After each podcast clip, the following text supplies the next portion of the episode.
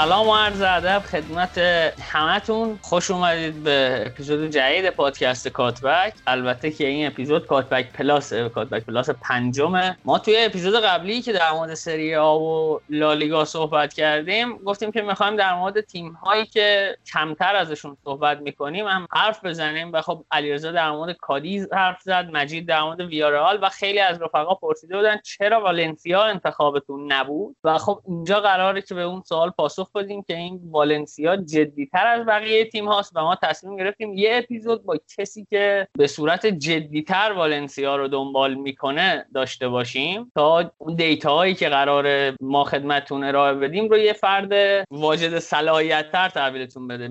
این اپیزود یه مهمون خیلی ویژه داریم آقای محسن علوی زاده آقا محسن اگر سلام علیکی دارید با بچه ها در خدمت. منم سلام می‌کنم خدمت شما و تمامی شنونده های این پادکست. خیلی خوشحالم که در خدمتتون هستم. علاوه بر آقا محسن ستون اصلی قسمت لالیگای کاتبک هم اینجا حضور دارن. آقای جوادی علی رضا جان سلام. نوید سلام. و از همینجا به همه شنوندگان پادکست کاتبک هم سلام عرض می‌کنم. از آقا محسنم تشکر می‌کنم که وقتشون در اختیار ما قرار دادن. فقط من یه توضیح بدم. بحث والنسیا یکم پیچیده تر از بقیه تیم های لالیگاست چون مشکلاتش بیشتر در قالب مدیریت تا درون زمین و می‌خوایم یکم از اون زاویه بیشتر بهشون نگاه کنیم و همین دیگه. بریم سراغ بحث اصلی. خیلی هم خوب عالی. علی اجازه بدی. من از آقا محسن شروع کنم با یه سوال که چی شد که والنسیا از تیمی که مثلا توی سه سال دو سال فینال چمپیونز لیگ تجربه می‌کنه رسیده به والنسیایی که امروز چهاردهم جدوله. و خب مشخصا توی دیدارهای مهم می‌بینیم که والنسیا اون دی ان ای قبلیش رو داره و میاد مثلا یقه رئال رو می‌گیره. اما پکیج والنسیا انگار بیماره حال و روز خوشی نداره. چه به اون گذشته توی این سالها که به این والنسیای امروزی تبدیل شده؟ درسته. خوبی پرسیدی و واقعا این سال رو حتی احساس کنم حتی بازیکنای قدیمی والنسیا که حالا مثلا دوران نونهال رو توی والنسیای طوفانی بازی می‌کردن و می‌دیدن تیم بزرگ سالا اینقدر بزرگ بوده و حالا خودشون به اون سن رسیدن و نمی‌تونن اون جریان رو ادامه بدن این سال رو اونها هم از خودشون می‌پرسن. ولی به طور کلی من احساس می‌کنم حالا مثلا الان تو بازی مهم والنسیا همچنان خوب بازی می‌کنه احساس کنم بیشترش بعد روحیه یعنی خیلی بازیکن‌ها خیلی صفر می‌گیرن اون بازی ها رو و میان که یه ارزندایی بکنن میان که خودشون نشون بدن. و واسه همین مثلا دیده میشه که هنوز والنسیا تو بازی های مهم مثلا حتی اگرم میبازه ولی مثلا خیلی بد بازی نمی‌کنه و این باز درون زمینه بیرون زمینش. خب باز بحث کادر فنی هست که خب مربیای خیلی بدی تو این سالها اومدن توی والنسیا و رفتن. بی ثباتی که توی این بود که مثلا پشت مربیا وایسن.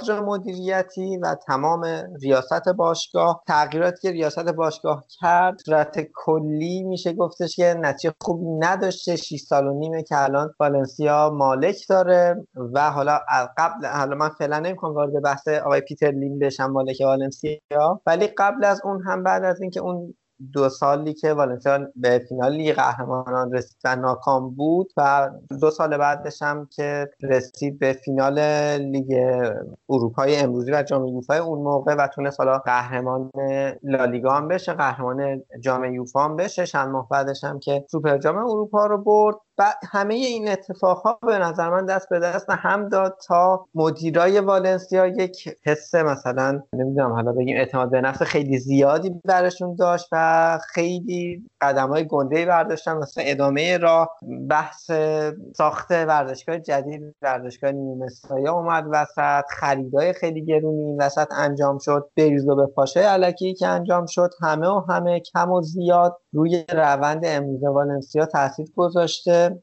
و این چیزی که در حال حاضر می‌بینیم یه جورایی نتیجه مثلا شاید تصمیمات 20 سال گذشته باشگاه باشه که به این نقطه رسیده. حالا در ادامه ریستر می‌تونیم بشیم در مورد مباحث من خیلی از صحبت ها رو فعلا نکردم که خیلی از بحث دور نشیم. در خدمتتون هستم. آقا حسین اگه بخوایم یکم به حالا شما گفتید 20 سال ولی به تاریخ نزدیکتر یعنی همین دوره پیتر لیم اشاره کنیم چی شد که اصلا پیتر لیم در گام اول اومد و مالک والنسیا شد و خب فکر کنم حالا تنش در هر باشگاهی وجود داره ولی تو دوره پیترلیم که اخبار باشگاه والنسیا رو آدم نگاه می‌کنه انگار مثلا شرایط آروم واسه باشگاه والنسیا غریبه بوده. انتخاب هم که خودتون اشاره کردید انتخاب های خوبی نبوده معمولا. و حالا دوره پیترلیم اول ببینیم چه جوری شروع شد و چرا انقدر مدیریت والنسیا آشفته تر نسبت به بقیه باشگاه ها پیتر لینک اومد حالا من گذشته از همه این جریانات همه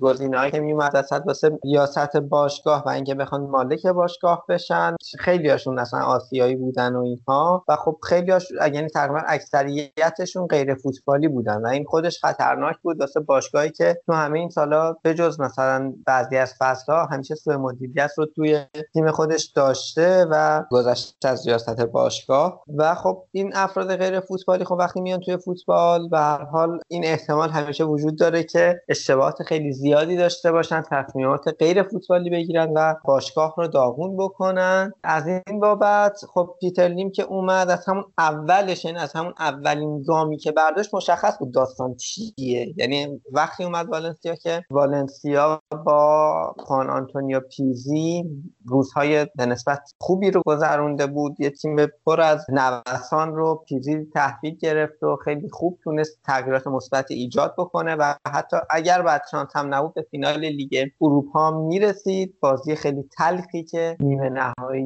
لیگ اروپا. حالا من خیلی نمی‌خوام وارد جزئیات بشم. خیلی بازی تلخی بود اون شب که دقیقه 95 امبیا ضربه سر زد و سویا گل اولش شد زد و بازی سه یک به نفع والنسیا تموم شد. ولی خب والنسیا حذف شد. حالا کار ندارم به جزئیات ولی مثلا همون شب اگر اتفاق مثبت میافتاد در والنسیا می‌تونست پیروز بشه و بره فینال شاید دیگه هیچ بهونه ای نداشت پیتر لیم که اخراج بکنه پیزی رو. ولی اومد گفتش که اون موقع والنسیا توی لیگ فکر می‌کنم هشتم شد. سهمیه نتونست بگیره. توی لیگ اروپا هم که نتونست قهرمان بشه و هیچ سهمیه نگرفت. و بعد از 19 سال اون موقع اولین باری بود که والنسیا به مسابقات اروپایی نمیره و همین بهانه شد که پیتر لیم بیاد بگه که من باشگاهی رو دستم گرفتم که بعد 19 سال حالا مربیش نتونسته تیم رو ببره مسابقات اروپایی. پس من اینو اخراجش می‌کنم و یک مربی گمنام رو میارم. اون مربی گمنام نونو اسپیریتو سانتو بود مربی پرتغالی که یه جورایی از رفیق رفقای خودشون بود و یه جورایی مثلا یه سفره پهن کردن حالا گفتن نونو اسپیریتو بیاد. البته نونو اسپیریتو جز انتخاب های به نسبت خوب آقای پیتر لیم بود ولی این تصمیم رو گرفتن و نونو اسپیریتو اومد زیر دست پیتر لیم و شروع به کار کردن. فصل اول اوضاع خوبی ایجاد شد توی تیم و با خریدهای خیلی گرون قیمتی که کردن و خب البته پیتر لیم یه جورایی خودش همه کاره نبود. آقای خورخه مندس خیلی از این کارا رو می‌کرد. اکثر خریدهای والنسیا یا پرتغالی بودن یا از لیگ پرتغال انجام می‌شد و نونو اسپیریتو هم که خب پرتغالی بود. یعنی همه و همه تقریبا همه چیز رفته بود توی پرتغال و خریدهای پرتغالی و بنفیکایی و اینها. و خب کار به جایی رسید خریدها تا حدی جواب دادن و همون خریدهای گرون قیمت و خب جواب دادن. فصل اول قابل دفاع هست کار پیتر لیم تا 2014 2015 این فصل خوب بود. ولی فصل بعدش دوباره حالا اون موقع مدیر در واقع مدیر عامل یا مدیر کل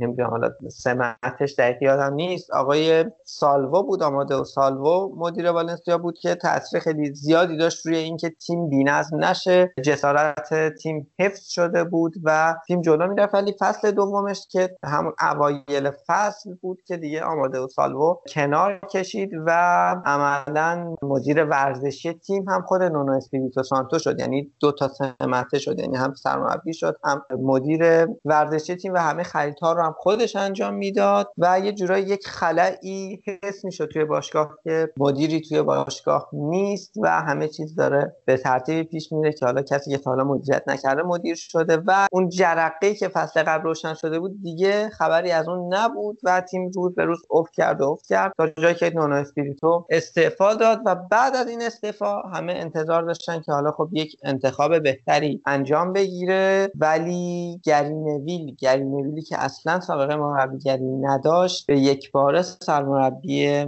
والنسیا شد آذر 94 و گری نویل هم که خب اوضاع رو خیلی خیلی بدتر کرد. اصلا موفق نبود توی والنسیا گری نویل هم اخراج شد و باز آقای ورو اومد یه ذره اوضاع بهتر شد و بعد همینجوری روند کار. حالا من نمی‌دونم چقدر بعد ریز بشم. اوضاع اصلا خوب پیش نرفت. تا جایی که باز مثلا ببخشید قبل از اینکه ورو بیاد پاکا استران سرمربی شد. پاکا استران اوایلش خوب بود فصل بعد هم با آیستران شروع شد ولی خب نه حمایتی ازش شد و نه خودش تونست جواب بده. آیستران اخراج شد ورو اومد بعدش فراندلی اومد. فراندلی هم جواب نداد. مربیای می اومدن و می‌رفتن هر چقدر تغییر بازیکن تغییر مربی تغییر مدیرین وسط مدیرانی هم اومدن و رفتن و جواب ندادند اوضاع همینطوری خراب بود تا اینکه متو آلمانی وکیل اسپانیایی و رئیس سابق باشگاه رئال مایورکا به عنوان مدیر کل والنسیا انتخاب شد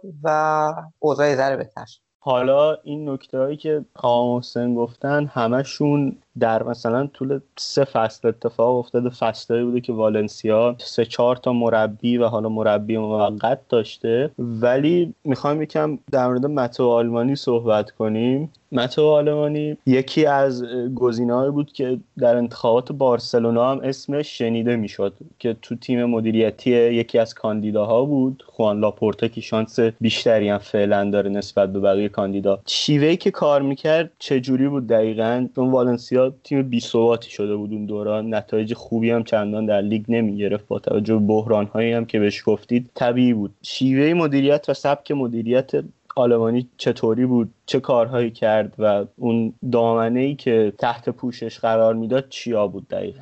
آقای در مجموع آدم مقتدری بود. یعنی اینکه واقعا از اون مدیرا که واقعا یک شم مدیریت توی خونشون وجود داره و انگار ذاتا مدیر زاده شدن از اون سبک آدم ها بود. تغییرات خب یعنی واقعا طرحهایی که میده طرحهایی نبود که بشه راحت ردش کرد و واسه کار کردنش ارزش قائل بود. میگفتش که آقا یا این کارهایی که من میگم انجام بشه یا اینکه من دیگه نیستم. و اینکه خب مثلا بهترین تغییر که ایجاد کرد این بود که مارسلینو رو ورد مارسلینو تورال رو به عنوان سرمربی ورد روی کار و مارسلینوی که خب البته که خب مارسلینو اسمش چند بار دیگه هم توی مثلا 7 سال قبلش هم توی والنسیا اسمش اومده بود ولی هر دفعه به یه دلیلی روی کار نیومد. ولی خب ما آلمانی تونست مارسلینو راضی کنه و اومد به والنسیا و پشت مارسلینو هم واساد روزایی هم بود که با مارسلینو والنسیا اوضاع خوبی نداشت. ولی آلمانی پشتش وایساد و نتیجه این پشت مربی وایستادن رو هم دید.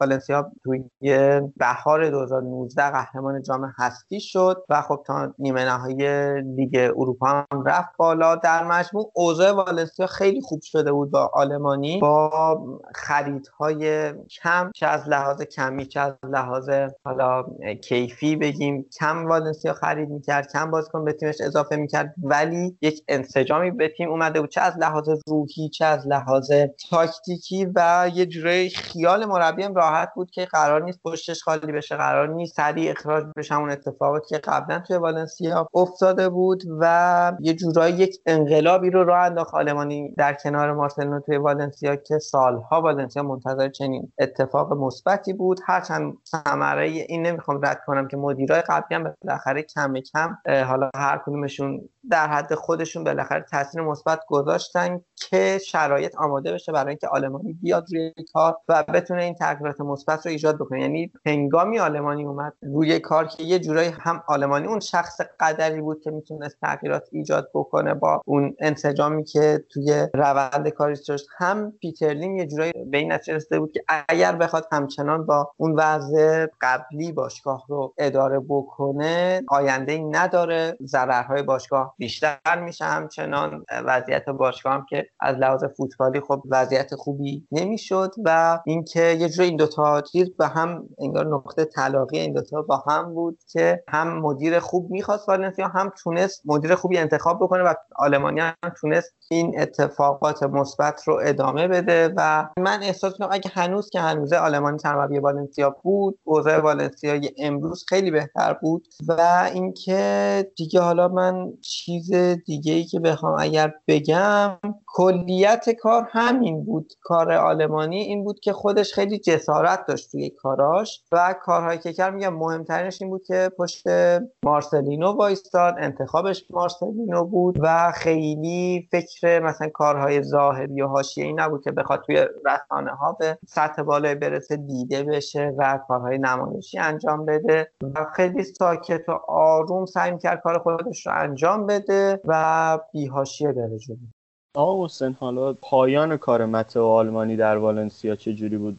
دوباره با پیتر لیم به مشکل خوردن و اینکه حالا یه مسئله هم بود در مورد پایان کار مارسلینو هم می‌خوام یکم اگه میشه صحبت کنیم. مارسلینو خیلی مربی خوبیه و الان هم که ما داریم اپیزود رو ضبط می‌کنیم تیمش با رئال مادرید امشب بازی داره توی نیمه نهایی سوپرکاپ اروپا. سرمربی اتلتیک بیلبائو شده. حدود یک هفته است و حالا چالش جدیدش توی اون تیمه. می‌خواستم یک در مورد پایان کار متئو آلمانی و دو در مورد مارسلینو صحبت کنیم. یه بحثی در مورد مارسلینو که مطرح شده بود فکر کنم خودش هم گفته بود این بود که از طرف مالک باشگاه انگار جوری بهشون تلقین شده که تو جام حذفی نباید تیم با ترکیب اصلی در کل بازی کنه ولی زیاد توجه نکرده و خب ثمرش هم این شد که جام رو گرفتن دیگه. بارسلونا رو در فینال کوپا شکست دادن و قهرمان شده یکم میشه در مورد این موضوعات اگه میشه صحبت کنید. درست آره اتفاقا حالا اینکه اینو گفتین جالبه که من یادم حالا الان کانگینلی رو هم شاید دوستان اسمش رو شنیده باشن. هافبک هجومی کره والنسیا. یادمه وقتی آلمانی روی کار بود توی والنسیا حرفش بود که کانگینلی رو قرضی بدن بسپارنش به تیم دیگری. و آلمانی شرط گذاشته بود که کانگینلی مثلا باید حداقل 15 تا بازی رو از اول بازی کنه توی ترکیبه. یا 15 تا بازی مثلا در حد 60 دقیقه بازی کنه توی لالیگا. یه همچین شرطهایی گذاشته بود که در نوع خودش خیلی جالب بود و یعنی می‌خوام بگم که تا این حد به فکر اینه که باشگاه یک چشمانداز خوبی برای آینده داشته باشه و اخراج هایی که حالا مثلا توی والنسیا صورت می‌گیره مثلا دوران آی پیتر لیم خیلی هاش مثلا شاید فنی نباشه. حالا به قول شما حالا بحث جامعه هستی رو شما مثال زدیم که مثال خیلی درستی هم بود ولی من در مجموع احساس می‌کنم بیشتر چیزی که حالا توی والنسیا بود بود اینه که این اختلاف سلیقه ها و اختلاف نظرهایی که تو باشگاه بود از یه جایی به بعد خیلی بیشتر شده. یعنی یه جورایی پیتر لیم فراموش کرده بود که این اتفاقات مثبتی که توی والنسیا هست به خاطر حضور این کادر مدیریت و کادر فنی خوبیه که دور هم جمع شدن. تیمش هنوز که هنوزه همون تیم مریضیه که سال 2014 15 داشته باهاش سر می‌کرده. این نکته بود که من احساس می‌کنم که یعنی یه جورایی وقتی که مارسلینو با تیم تونست مثلا دو بار پشت سر هم سهمیه لیگ قهرمانان بگیره پیتر لیم اینجوری با خودش فکر کرد که خب تیم ما خوب هست و اصلا ما نیازی نداریم به اصلا فرقی نمی‌کنه متو آلمانی مدیر اصلی والنسیا باشه یا مثلا یک کس دیگه ای از این بابت اینجوری فکر کنه یا مثلا با خودش میگفتش که حالا مارسلینو سرمربی باشه یا حالا مثلا نمی‌دونم یکی دیگه آلبرت سلادس مثلا باشه. یعنی یه جورایی احساس می‌کنم یک کاملا جهان سومی پیتر با جریان برخورد می‌کرد و فکر می‌کرد که این موفقیت ها کار شاقی نیست مربی دیگه هم می‌تونه انجام بدن. در که خودش تجربه کرده بود که گزینه های خودش اونقدر گزینه های شاخی نیستن به اصطلاح و واقعا مدیریت و حالا مربیگری که توی افرادی مثل آلمانی و مارسلینو وجود داشت توی مربیای و مدیرای خودش حضور نداشت. این یکی دیگه از دلایلی بود که من احساس می‌کنم لیم ضربه خورد ازش ولی همچنان نفهمیده که از چی داره ضربه می‌خوره و اگر یک جریان مثبتی توی باشگاه راه میفته این اتفاق نیست این یک چیز عادی نیست. مته آلمانی خودش یک شخص جسوره. نه اینکه بگیم که حالا مثلا یک جریانی توی والنسیا راه افتاده و حالا هر کی باشه این ماشین داره به همین سمت میره. یه نگاه به لیست کلا سرمربی های والنسیا که میندازیم مثلا سال 2015 آقای نونو اسپریتو سانتو اخراج میشه یا استعفا میده. آقای سالوادور گونزالز ورو یا همون ورو میاد مربی میشه دو بازی به عنوان سرمربی موقت. بعد گری نویل میاد دوباره عوض میشه مربی بعدی هم میره دوباره ورو سرمربی موقت میشه. بعدش پراندلی میاد دوباره ورو سرمربی موقت میشه مارسلینیو بعد آلبرت سلادس بعد دوباره ورو سرمربی موقت میشه. یه نگاه به این لیسته وقتی یک نفر چهار بار سرمربی موقت یک تیم میشه توی چهار پنج سال این نشان دهنده اینه که فکر می‌کنم مدیر تیم یا صاحب تیم مالک تیم آقای پیتر لیم انگار خیلی رشنال یا منطقی یا عقلانی تصمیم نمی‌گیره و نشان یه نوع جنون در مدیریت به نظر من. توی پنج سال شما نباید چهار بار سرمربی موقت تجربه کنید. و خب این همین نشون میده که احتمالا به جز مسئله فنی و مسئله فوتبالی یه زاویه دیگه هم هست که توی والنسیا ما باید بهش دقت کنیم برای اخراج مربیا قطعا همینطوره. آره من تو صحبت ها گفتم اصلا تصمیماتی گرفته میشه اصلا فوتبالی نیست توی والنسیا و خب مخصوصا تو این سالهایی که آقای پیترلین مالک باشگاه بود و اینکه خب من احساس می‌کنم قبل از پیترلیم هم اوضاع بهتر نبود که این همه بدهی بالا اومد و اون بدهی ها باعث شد که باشگاه به سمتی بره که یک مالک پولدار بخواد بیاد سمتش و این داستان ها به قول شما اینکه توی چهار سال مثلا این همه مربی عوض میشه و و و ورای بیچاره هر دفعه میارنش به عنوان مربی موقت و همیشه هم خوب کار می‌کنه بیچاره. ولی به طور کلی تمام صحبت هایی که شما داشتین درسته و من فکر می‌کنم که پیتر لیم هم الان بعدش نمیاد باشگاه رو به کس دیگه بفروشه. همینطور که توی یک سال گذشتم هولدینگ مریتون توی سهام باشگاه سهیم هست و یه سری کارهای سری از تصمیماتی که گرفته میشه از طرف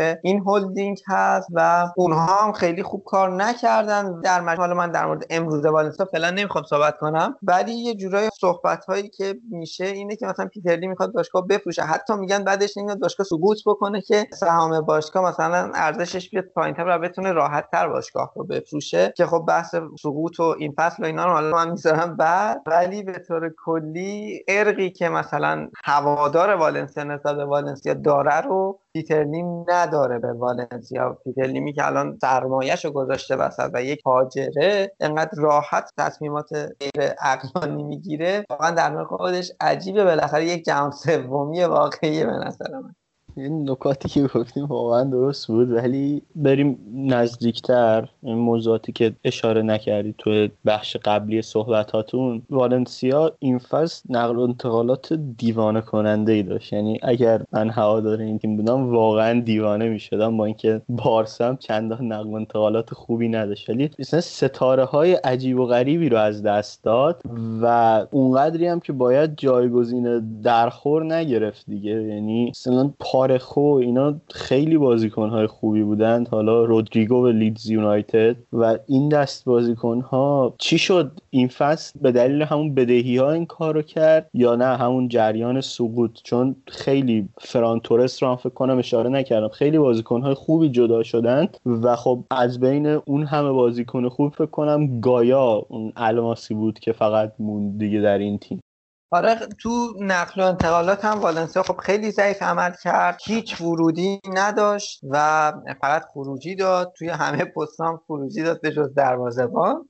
ولی مسئله اینجاست که من در مجموع حالا این تغییرات رو مثبت می‌دونم حالا با اینکه همه چیزا حتی می‌دونم الان این صحبت هم اگه والنسیا بشنون خیلی عصبانی میشن از حرف من ولی من در مجموع این تغییرات رو مثبت می‌دونم. یعنی مثلا من یادمه فصل گذشته اواخر فصل که هنوز آلبرت سلادس سرمربی والنسیا بود یادم واقعا بازی آخر واقعا مثلا همون پاره خوب و رودریگو اینو واقعا قدم می‌زدن تو زمین. کار خاصی انجام نمی‌دادن تو زمین. یعنی حتی اونا مثلا به یک بیتفاوتی رسیده بودن توی باشگاه. که حالا مثلا اون همه حقوقی که حالا اونا دارن می‌گیرن خب چرا باید گرفته بشه؟ وقتی که باشگاه اینقدر مشکل مالی داره وقتی قرار خروجیش بشه که تیم مثلا یه تیم میانه جدولیه که اصلا اروپا هم نمیره شما هم راحت هست و و و. خب وقتی قرار هافبک وسط تیم قدم بزنه تو زمین هیچ کاری انجام نده. هنوز با اون سن پختگی و فلان اینا هنوز بگیر نگیر داشته باشه خب چرا اون تو زمین باشه؟ یه بازیکنی بیاریم فیکس بذاریم. اصلا کلا از لحاظ خارج از والنسیا والنسیا دارم میگم. می‌تونیم اصلا کلا وقتی که میشه کمتر خرج کرد و همون نتیجه گرفت چرا زیاد خرج بکنیم؟ قبول دارم باشگاه با دنیل پارخو خوب تا نکرد. رفتاری که با پارخو داشتن خوب نبود. درسته همه اینها اصلا رفتار بد بود نه که خوب نبود. کاملا بد بود اون رفتار. ولی به طور کلی مثلا این خروجی هایی که رفتن به نظرم به والنسیا در مجموع کمک کرد. و الان من از دیدن بازی والنسیا مثلا نمی‌تونم بگم که اه چقدر بد بازی می‌کنه والنسیا. اه ما بازیکن نداریم اه فلان اینجوری نیست الان والنسیا الان یه جورایی این موج جوونی که دورم جمع شدن به نظرم خب همشون کپسول انگیزن کپسول استعدادن و میشه روزهای بهتری در کنار اینها دید. الان بازیکنی مثل یونس موسا که مثلا این فصل تازه توی باشگاه تونستن فیکس بشن و خب خوبم بازی کردن. الان تو اکثر پستان توی ترکیب والنسیا می‌تونیم ببینیم که چقدر بازیکن جدیدی اومدن و دارن بازی می‌کنن. حالا بعضیشون تک و توک فصل پیش دقایقی رو بازی می‌کردن مثل هوگو دیامون که مدافع وسط هست ولی یونس موسا و اوروش راچیچ و اینا کاملا جدید هستن. من در مجموع این تغییرات رو مثبت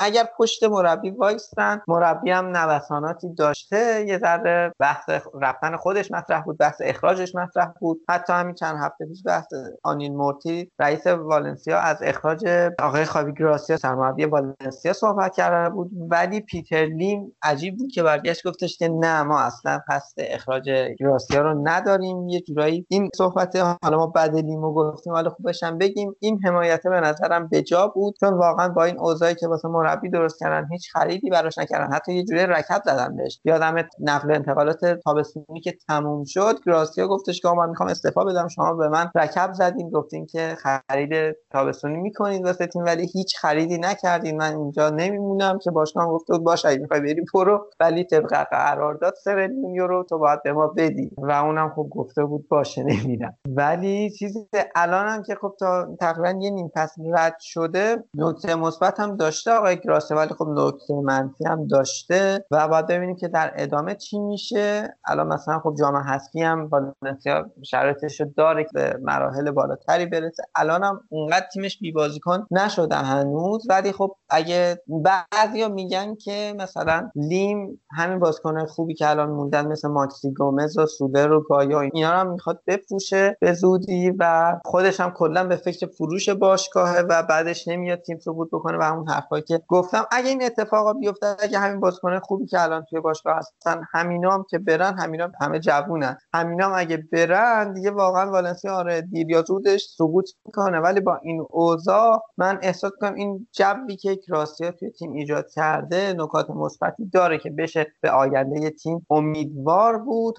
الان ترکیب والنسیا رو هم اشاره کردن که بازیکنهای خوبی داره. حالا چند تا بازیکن جوون هم هست که به نظر من خیلی بازیکنهای خوبی هن. یکی از اونایی که بهش توجه نمیشه کوریا تیری کوریا به نظرم دفاراست خوبیه و فصل پیش هم یکم بازی کرد در والنسیا اگر اشتباه نکنم. تو این بازی های اخیر خیلی خوب بوده. هم تو فاز حمله هم تو فاز دفاع. یکم تو فاز دفاع بعضی وقتا لنگ می‌زنه ولی در کل بازیکن خوبیه. یونس موسا هم که اشاره کردن چه بازیکنیه و خب خیلی تأثیر گذاره نسبت به سن و سالش. اما می‌خواستم اینجوری بگم که اون وزنه ای که هست واقعا سولر خیلی خوبه. یعنی توی بازی مثلا رئال و حالا بازی قبل هم اینجوری بود که یکی از کارهایی که والنسیا زیاد می‌کنه اینه که پاس بلند میندازه پشت سر فولبک های حریف و سولر این رو توی چند تا بازی که من از والنسیا دیدم خیلی خوب انجام میده و با توجه سن و سالش واقعا هم می‌تونه آینده باشگاه باشه اگر حفظ بشه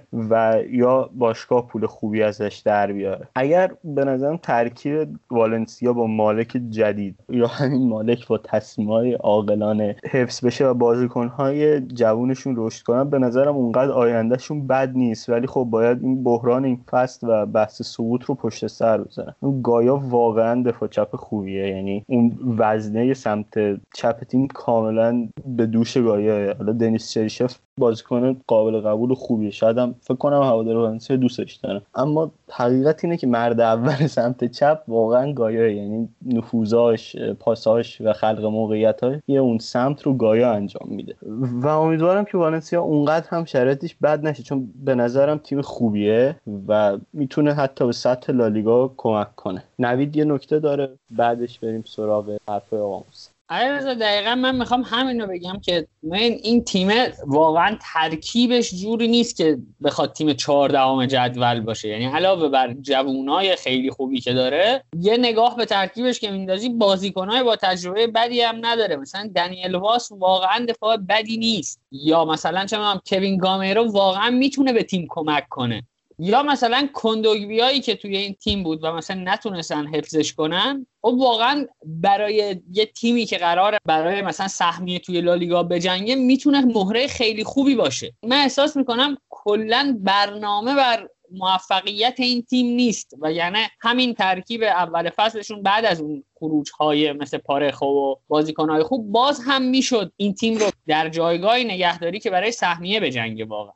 آره قطعا همینطوره. حتی همین الانش هم اگر اون انسجامه برگرده به والنسیا و به قول شما تیم تیمی باشه که بخواد موفق بشه با همین بازیکنها تا از همین الانش هم که یه نیم پس مونده سهمیه لیگ قهرمانان که نه دیگه واقعا شانسی نمونده. حتی از اول فصل مشخص بود که شانسی نمونده. ولی مثلا رتبه هفتم شدنیه برای والنسیا که بره لیگ اروپا یا حتی مثلا جام حذفی هم اگه قرعه خوبی بهش بخوره می‌تونه موفق باشه. ولی به طور کلی حالا من در مورد بازیکنهای این فصل والنسیا من چند تا نکته بگم. در مورد حالا مدافعایی که صحبت شد مثلا خوزگایا و تونیلاتو واقعا سمت چپ والنسیا رو واقعا تامین کردن الان و خود دنیل واس که خب حالا چه هافبک وسط بازی کنه چه مدافع راست اونم خوب داره بازی می‌کنه. در مورد کوریا گفتین آره این فصل واقعا خوب بوده خیلی خوب بوده این فصل امیدوار کننده بوده. هر چند فصل قبل اصلا اینطوری نبود. خودش هم همین امروز دیروز توی مصاحبه گفته بود که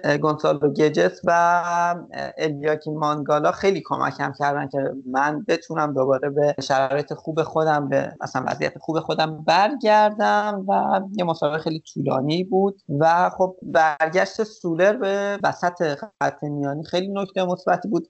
های گذشته چه با آقای چه با آقای مارسلینو سولر سمت راست خط میانی باز می‌کرد. خیلی راحت نبود خودش همونجا چون وسط پارخو و کندوگبیا بازی می‌کردن و خب حالا کوکلی ولی خب چیز الان سولر و اوروش راشیچ هم که تقریبا یک سال و نیم اگر اشتباه نکنم قرضی توی تیمای دیگه بازی می‌کرد. الان به نظرم خیلی خوب داره توی والنسیا بازی می‌کنه و این جواب اعتماد ها رو داره میده. کلا والنسیا ورودیاش که این پس بودن گذشته است کسایی که از تیم دوم و جوانان اضافه شدن بازیکنایی بودن که قرضی فصلهای گذشته یا فصل گذشته رو بیرون والنسیا بازی می‌کردن و خب به نظرم همشون دارن جواب میدن. از جمله همین اوروش راچیچ. و حالا یکی از ضعف‌های خاوی گراسیا هم من حالا به نظر من اینه که اصولا کانگیلی و گونسالو گجت رو با هم نمی‌ذاره توی زمین. یعنی دو تا بازیکن که وقتی با هم تو زمین باشن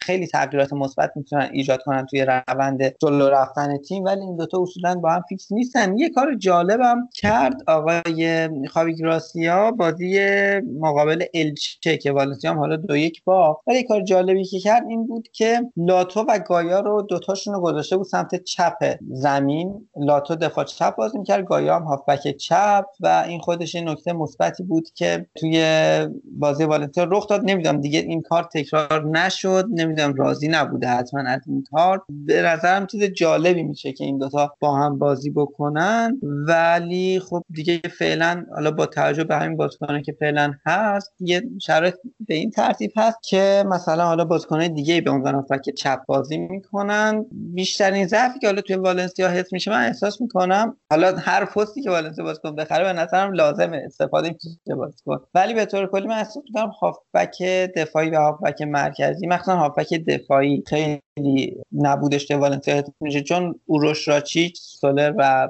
باس هیچ کدومشون هافبک دفاعی مثلا تخصصی نیستن. بیشتر هافبک وسط حالا راچیچ فقط یه ذره به هافبک دفاعی می‌خوره. و در مورد کندوگبی هم اسمش اومد وسط. کندوگبی هم که مثل اینکه حالا بهش گفته بودن اگر پیشنهاد مثلا 20 میلیون یورویی واسه بیاد ما می‌ذاریم بری. بعد مثل اینکه فهمیده بودی همچین رقمی واسه پیشنهاد اومده و باشگاه بهش رو گفته که چنین پیشنهادی نیومده. واسه همین روزایی که نقل و انتقال داخلی امکان پذیر بود داخل کشور امکان پذیر بود ایشون والنسیا رو به مقصد اتلتیکو ترک کرد و رقم انتقالش هم تقریبا 15 میلیون بود. و خب قبل از اون هم چند تایی بازی کرده بود توی ترکیب والنسیا. اگر مونده بود قطعا خب والنسیا می‌تونه روزای بهتری رو تجربه بکنه چون کندوگبیا واقعا یه مهره بود که اول فصل خیلی روش حساب می‌شد. حالا به نظرم بحث والنسیای این فصل رو ببندیم اگر بچه ها نکته ندارند.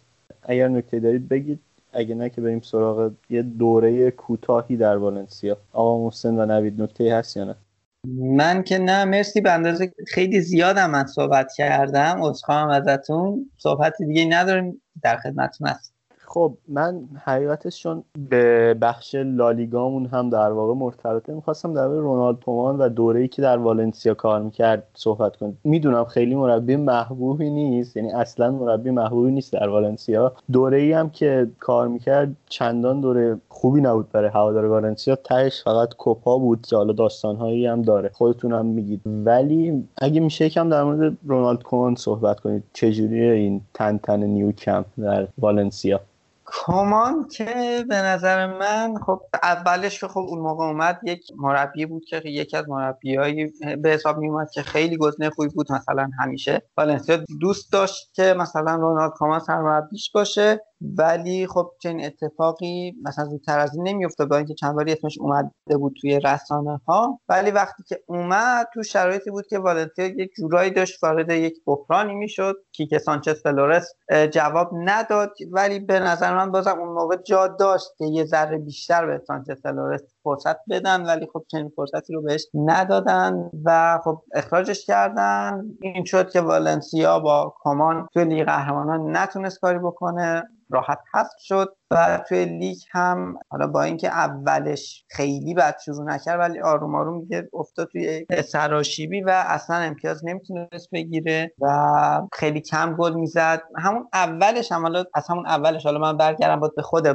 تیم. کمان همچین نمی‌دونم احساس کنم کلا آدم خوش اخلاقی نیست. خیلی خوب تا نمی‌کنه با بازیکن‌ها و کلا کسایی که دیر دستشن. واسه همین من مثلا خیلی زود افتاد توی جاده که مثلا مثلا با این اون بحث کردیم مثلا با ست اسطوره های باشگاه رو کلا از تیم اخراج کرد گفت اصلا شما نیاین تمرین یا اینکه مثلا خب اونا می اومدن تمرین تنهایی تمرین کردن چون بالاخره بازیکن باشگاه بودن. میگل آنخل انگولو مهاجم والنسیا سانتیاگو کانیزارس دروازه‌بان والنسیا و آقای دیوید آلبردا هافک دفاعی والنسیا این ستا رو کلا گذاشت کنار و در کنارش با بازیکنایی مثل خواکین سانچز به مشکل برخورد. اصلا این جمله تحقیرآمیزی گفته بود.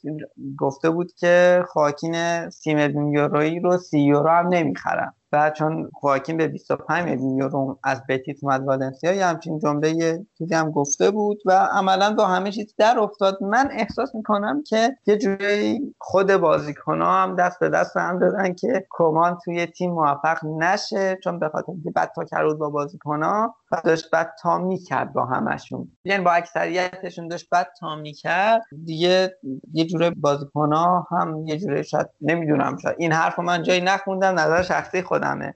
ولی دیگه همه صفر گرفته بودن به اصطلاح که توی جام حذفی همه بازیار ببرن و رگباری هم همه تیما رو میبردن. نیمه نهایی هم که بارسلونا رو بردن و فینال هم خطاب یعنی واقعا تو بازی های جام حذفی والنسیا خیلی قشنگ بازی می‌کرد. اون سطح از تفاوتی که والنسیا تو جام حذفی داشت و توی لالیگا خیلی عجیب بود در خودش. واسه همینه که میگم شاید بازیکن‌های والنسیا توی لیگ خیلی جدی نمی‌گرفتن شرایط رو. ولی خب تو همون بازی لیگ هم یعنی یک هفته خیلی آرمانی داشت والنسیا.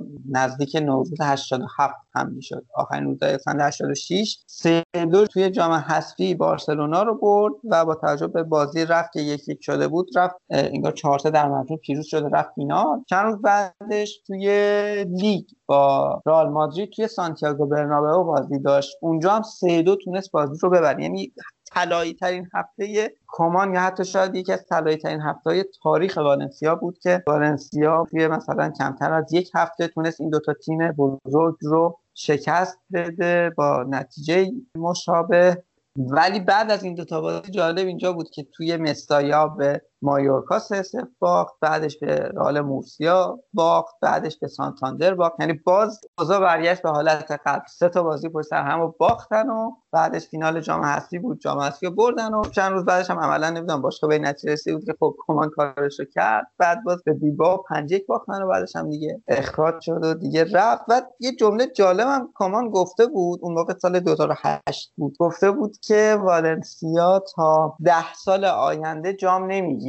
و حرفش هم درست در اومد. والنسیا تا 2018 جام نگرفت. 2019 مارسلینو جام حذفی رو تونست برای والنسیا ببره و یک سال این زودتر اگه این اتفاق میافتاد حرف کمان غلط در آقا خیلی ممنون با صحبتاتون. من چند تا نکته در مورد این حرفایی که زدید بگم تکمیل کننده این لجبازی بود در واقع حرف کمان. لجبازی رو در همه تیم هایی که رفته داشته الان نسخه متعادل شدهش در بارسام یه جاهایی دیده میشه. یعنی حالا من خیلی وقتا مخالفش نیستم مثل قضیه ریک ولی تلفظ ریکی پویگ هم داستانی شده برای ما. ولی در کل در تیم ملی هلند و یعنی در واقع وقتی رفت تیم ملی هلند یکم این قضیه رو مجبور شد تعدیل کنه. توی مثلا اورتون با بعضی از بازیکنها به مشکل خورد و این لجبازی که در کارنامه کاریش دیده میشه رو داشته. شاید حالا نشه لجبازی گذاشت و اون برخورد بد هم در کنارش بوده. مثلا با لوئیس سوارز اون تماس تلفنی شاید چندان درست نبود گرچه خروج لوئیس سوارز از بارسلونا غلط نبود. ولی این بوده. در مورد خواکین جنگشون هم تا این فصل ادامه داشت. یعنی خواکین قبل از بازی بتیس دوباره یه سری صحبت ها در مورد کمان کرد. بتیس و والنسیا در نیو کمپ بازی کردن و بارسا برد و خیلی جنجال برانگیز شد. خیلی داستان این دوتا داغه. و خب اصلا شخصیت محبوبی در والنسیا نیست و کاملا قابل درکه. ولی بعضی از قسمت های کاریش مثل در آدم دیگه خوب بوده و در بعضی ها هم طبیعتا این والنسیا نه. اگر نوید نکته نداشته باشه من سال آخرم اینه که اشاره می‌کنه نوید سالی نداره و من نکته آخرم اینه. حالا یکم هم ممکنه فام باشه. ولی شما رفتار باشگاهتون در سالهای دور نزدیک نشون میده و بارسلونا یکم مهربانانه تر از رئال برخورد می‌کنید چه تو فروش بازیکن چه برخوردهای دیگه که باشگاه دارند حالا واقعا همچین چیزی هست و اگه هست می‌دونید ریشش در کجاه. آره درسته. مهربانانه تر برخورد می‌کنه. همیشه از خودم هم سوال بوده. ولی نمی‌دونم واقعا. متاسفانه دلیلشون نمی‌دونم که چرا. روابط این دوتا باشگاه بهتر بوده همیشه اگه فهمیدین به منم بگین حتما چون خیلی برام جالبه که بدونم. سر و سری وجود داره یا نه؟ ولی قاعدتا وجود داره دیگه چون یه بار دو بار سه بارش اتفاقیه. ولی وقتی سالها یک جریان وجود داره قاعدتا یه چیزی هست پشتش. آه خیلی ممنون. و از شنوندگان هم بابت اینکه این اپیزود رو شنیدن من همینجا از طرف خودم خدافزی می‌کنم و بعد کار رو دست نوید میسپارم. و آقا محسن خیلی ممنون که شنیدین. سعی کردیم در مورد والنسیا یکم دقیقتر و با جزئیات بیشتری صحبت کنیم. والنسیا همونجور که اول اپیزود گفتم واقعا پتانسیل خوبی داره در مورد اینکه بتونه به سطح خوبی در فوتبال اسپانیا و اروپا برسه و باید ببینیم آیندهش چی میشه دیگه. از من خداحافظ. علی رضا جان دمت گرم که اومدیم من فقط یه نکته بگم که بازی کردن آقای آیمار در والنسیا باعث میشه من این تیم رو توی اسپانیا از همه تیم ها بیشتر دوست داشته باشم. صرفا به خاطر اینکه آیمار اونجا بازی می‌کرد. آقا محسن اگر سخن پایانی داری ما در خدمت. مرسی ممنون از شما. مرسی که من رو به این پادکست دعوت کردین. ببخشید اگه خیلی جا طولانی صحبت می‌کردم. مثل از همه شنونده ها و خیلی جالبه که می برای آیمار من خودم خیلی عشق کردم با این جمله. امیدوارم این حس موندگار باشه برای شما. به نظرم والنسیایی توی دنیا نیست از آیمار خوشش نیاد. و امیدوارم که والنسیا روزای بهتری رو تجربه بکنه در این فصل و کلا همه فصول. بازم ممنونم ازتون. ازتون صحبت دیگه ندارم. مواظب خودتون باشین تو این اوضاع کرونا و رعایت کنید. خداحافظ. دم شما گرم آقا محسن. دم همه شنونده هم گرم که تا اینجا گوش دادن. من فقط نکته های تکراری رو بگم که پادکست کاتبک رو می‌تونید از همه پلتفرم های پادکست اعم از کست باکس گوگل پادکست اپل پادکست اسپاتیفای و غیره بشنوید. روی کانال تلگراممون هم آپدیت میشه آپلود میشه. اینجا رو edit هم نمی‌کنم که ببینید چقدر ما سوتی میدیم حین ضبط فقط یه نکته که دم آقا محسن و علیرضا گرم که اومدن و من به شخصه آرزو می‌کنم که والنسیا برگرده به قدرت و این سلطه این دو تیم پولدار اصلا ولش کنید. خیلی مخلصیم. همتون مواظب خودتون باشید مواظب نزدیکانتون هم باشید. شاد باشید. خدا نگهدار.